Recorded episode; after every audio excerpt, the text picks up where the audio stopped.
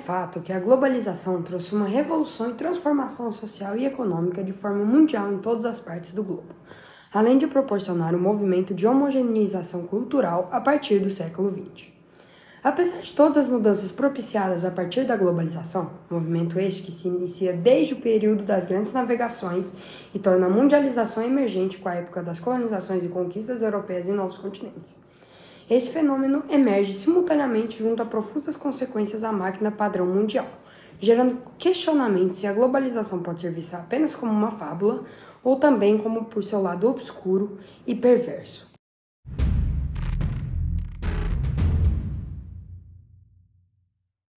Como já diria Milton Santos, notável geógrafo baiano, vivemos em sociedades mutiladas mutiladas pelo fato de que a mundialização promoveu cada vez menos espaçamento a novas culturas e preencheu todas essas em tons de cinza, levando a uma nova e mais estereotipada, essa a qual tudo e todos compõem mesmos blocos com funções diferentes, mas que no final de tudo promove ainda mais influência e poder às grandes hegemonias econômicas, entre elas principalmente os Estados Unidos, Alemanha, Japão, Reino Unido e União Europeia, as quais potencializam esse movimento e o tornam algo comum na sociedade.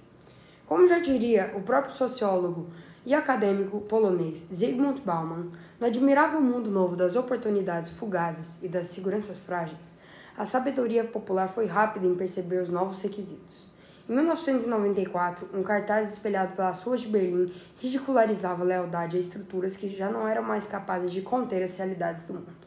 Seu Cristo é judeu, seu carro é japonês, sua pizza é italiana, sua democracia grega seu café brasileiro, seu feriado turco, seus algarismos arábicos, suas letras latinas. Só o seu vizinho é estrangeiro. Assim, criticando a influência desse processo na formação da nova sociedade, colocando em pauta também a internacionalização do processo capitalista,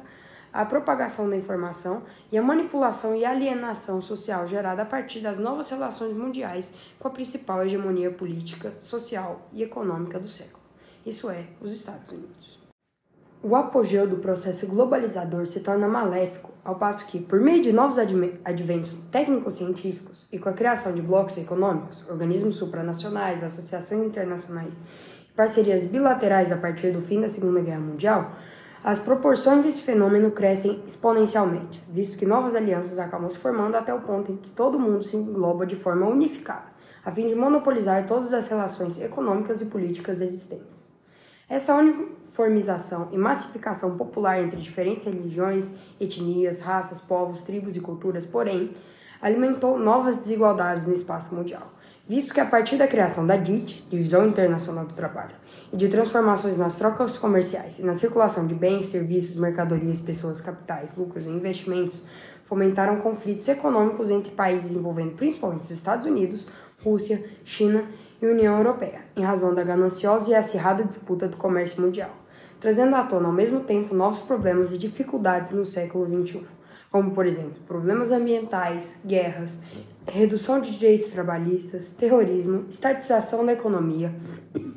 imigrações e crise de refugiados, entre outros. Ainda, a globalização cultural abasteceu uma maior disseminação de hábitos culturais como línguas, esportes, vestimentas, alimentação, etc., que ocorreu em larga escala, especialmente por meio de veículos de comunicação instantânea, como a internet, difundindo valores culturais de diversas sociedades e a um elevado grau de integração social por meio da modernização dos meios de transporte e comunicação, o que posteriormente introduziu práticas e atrocidades do período das grandes guerras, como antissemitismo, xenofobia, rejeição ao islamismo, nazifascismo, intolerância religiosa e étnica, homofobia, racismo e outros costumes de desvalorização da cultura, a qual se dilatou à medida que a globalização expandisse no mundo, e que, apesar das raízes históricas e estruturais da sociedade, são também frutos negativos da homogeneização das culturas no mundo globalizado.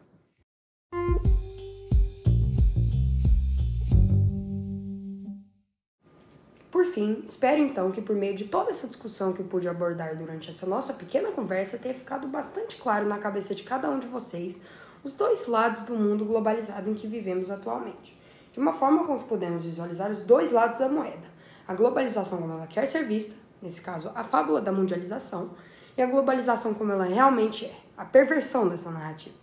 Agora, me despeço de todos vocês. Até a próxima!